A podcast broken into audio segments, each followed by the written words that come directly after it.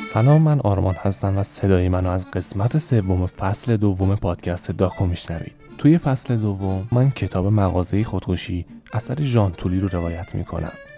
ضمنا این فصل حاوی محتوای دلخراش و همچنین نامناسب برای افراد زیر 18 ساله. توی اپیزود قبل دیدیم که آلن با سر و صداش کاری کرد که ماکت ونسان خراب شد. خب بریم ببینیم که ادامه داستان به کجا می‌رسه. با من باشین.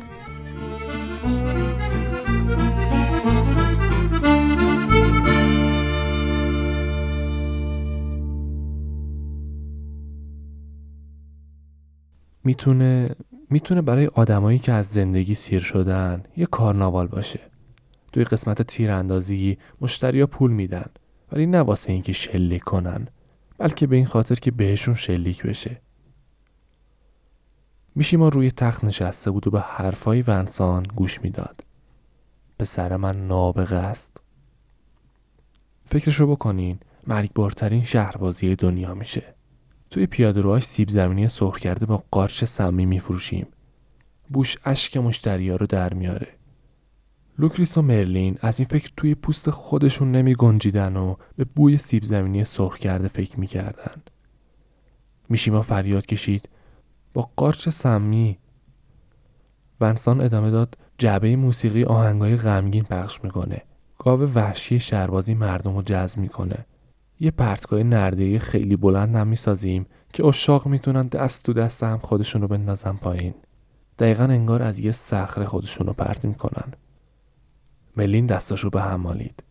ونسان همچنان ادامه می‌داد. سر و صدای سوت و چرخ قطار با جیغ آدما ادغام میشه و اونا رو به سمت قلعه گوتیک می‌بره که پر از تله های شگفتانگیز و مرگاوره برق گرفتگی غرق شدن دروازه های نکتیز قلعه که پشت مردم فرود میان.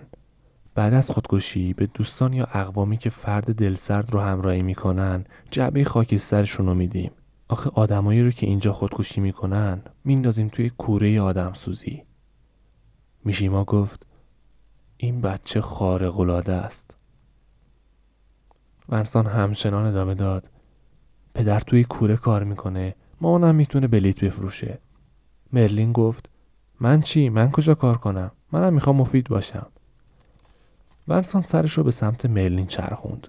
چشماش زیر بانداج سرش غمگین و نگاهش نافذ و شکننده بود. پرتوی ویران کننده ای داشت. ناگهان از قاب پنجره اتاق تاریکش توی تاریکی بیرون لامپای محتابی یک بیلبورد تبلیغاتی به رنگ زرد سیر در اومدن. رنگ از چهره ونسان پرید و تحت تاثیر این نور مصنوعی حاله ای از خود ویرانگری درون مغزش نفوذ کرد. پدر، مادر و خواهرش از فریاد تلخ و شکننده او تکون خوردن. رنگ نور قرمز شد. نالش مثل بم ترکید. ونسان گفت می‌تونه مثل وقتایی باشه که خوابشو می‌دیدم. همیشه رویای همچین چیزی رو می‌دیدم. یه همچین جایی. شهربازی خودکشی.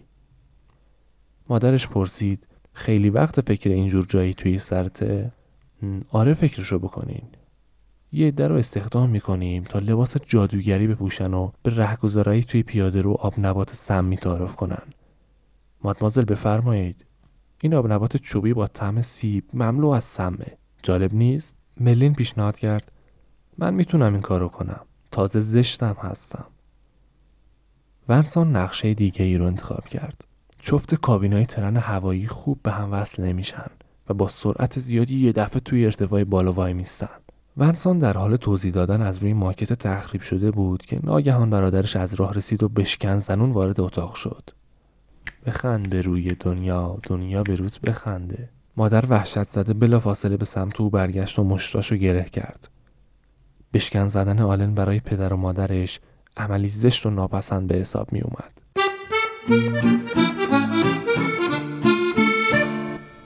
باید خدمت شما عرض کنم که ما قصد نداشتیم بچه سومی داشته باشیم. راستش آلن به خاطر پارگی اون وسیله جلوگیری که استفاده می کردیم به دنیا اومد. می‌دونین از همونو که به مشتریایی میدیم که می‌خوان از طریق بیماری های مقاربتی خودکشی کنن. لوکریس سری به نشونه تأسف تکون داد و بر بختش لعنت فرستاد. باید قبول کنین بد شانسی محض بوده. فقط همون یه بار رو از محصولات مغازه استفاده کردیم که این بلا رو سرمون خراب شد. بازاریاب جواب داد وسایل جلوگیری شرکت مرگاوران از این لحاظ گارانتی شدن.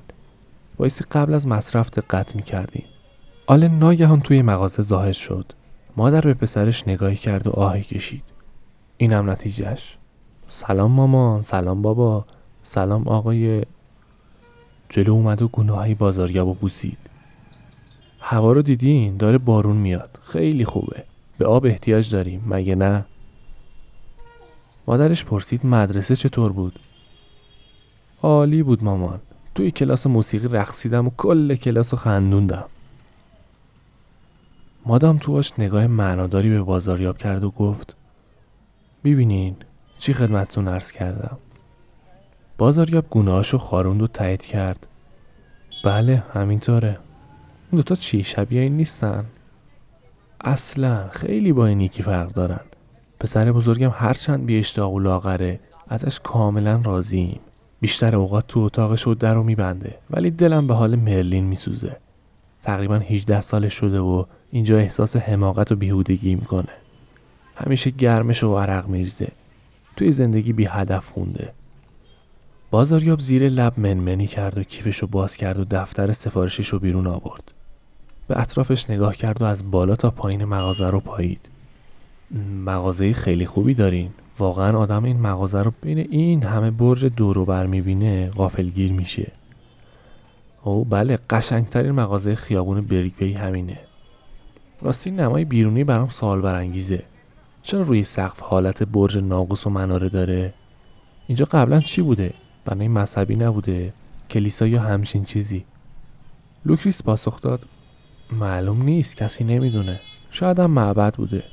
مثلا ممکن اتاقایی که توی راهروی طبقه بالا هستن مکان ذکر راهبا بوده باشه. که بعدا به آشپزخونه و اتاق غذاخوری و اتاق خواب بدل شده. اون در دست چپ پشت راه پله شاید انباری یا جای نگهداری ظرف و ظروف کلیسا بوده که حالا من سمای خونه اونجا درست می‌کنم. بازاریا با بند انگشت به دیواری ضربه زد که به نظر تو خالی بود. چیزی رو با گچ پوشوندین؟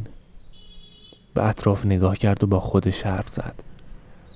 دو طبقه و هر طبقه کامل و مرتب. با کاشی های قدیمی لامپای کم نور روی سقف و همه جا هم تمیزه. عجب جای خوبی. ما که تا این لحظه ساکت بود گفت راستی یه مقدار تنابه دار برامون بیار. قبلا وقتی از تلویزیون سریال نگاه می‌کردم خودم تنابه دار میبافتم. مردمم البته از محصولات دستساز بیشتر استقبال می‌کنن. ولی الان دیگه تنابای شرکتی اومده. بازاریاب توی دفترش یادداشت کرد. چقدر براتون بیارم یه عطر کافیه. لوکریس که سمت چپ دیوار روبروی قفسه بطری ایستاده بود گفت سیانور هم می‌خوایم. هرچی بود فروختیم. یه بسته پنجاه کیلویی آرسنیک هم بیار. میشیما گفت و یه دست کیمونو. سایز بزرگ باشه. بازاریاب راه می‌رفت و سفارش ها رو یادداشت می‌کرد. به قفسه تره بار که رسید تعجب کرد. میگم اینجا خیلی خالیه ها. یه مقدار تمشک سیاه وحشی گل انگشتانه و قارچ سمی توی سبدا بریز. میشیما گفت ما همیشه با محصولات طبیعی و حیات وحش مشکل داشتیم. از قورباغهی طلایی بگیر تا افعی و انکبوت سیاه. می‌دونین چیه؟ مشکل اینه که مردم به قدری تنهان که حتی وقتی این موجودات زهردار رو هم به اونا میفروشیم باز جذبشون میشن. عجیب اینه که این موجودات هم همون حسو دارن و نیششون نمی‌زنن.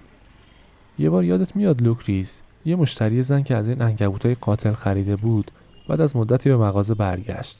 خیلی تعجب کرده بودم. ازم پرسید سوزنم میفروشیم یا نه.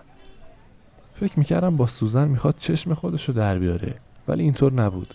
سوزن واسه بافتن چکمه های کوچولو برای انکبوتش می‌خواست. تازه اسمم واسش گذاشته بود. دنسی. با هم دوست شده بودن و اونو توی کیفش گذاشته بود. بعد در کیفش رو باز کرد و انکبوت روی دستش ورژه ورژه می‌کرد. بهش گفتم خطرناکه برش دار.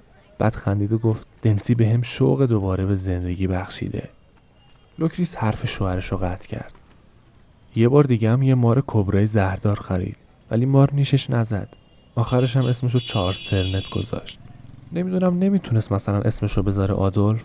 می‌دونین ما اسم بچه از روی اسم افراد معروفی که خودکشی کردن انتخاب کردیم.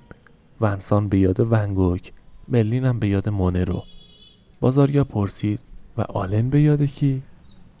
لوکریس همچنان رشته افکارش رو دنبال می‌کرد.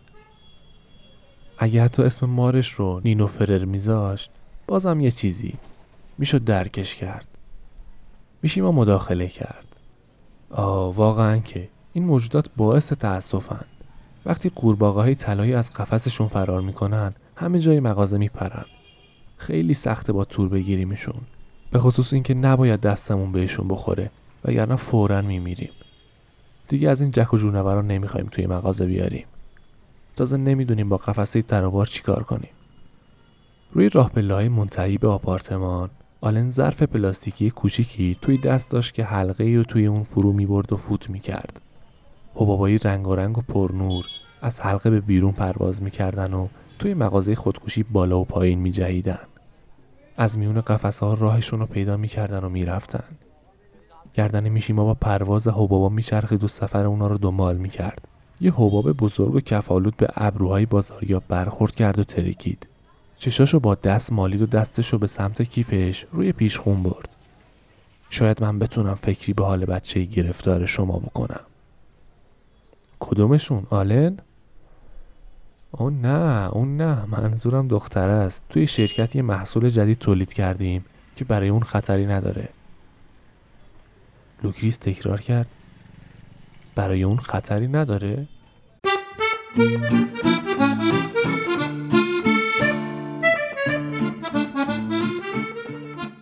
خیلی ممنونم که با من بودین. جا داری تشکر کنم از مشتبا که کارهای فنی پادکست رو انجام میده. و همینطور سعید که زحمت کارهای گرافیکی نظیر طراحی پوسترا رو می‌کشه.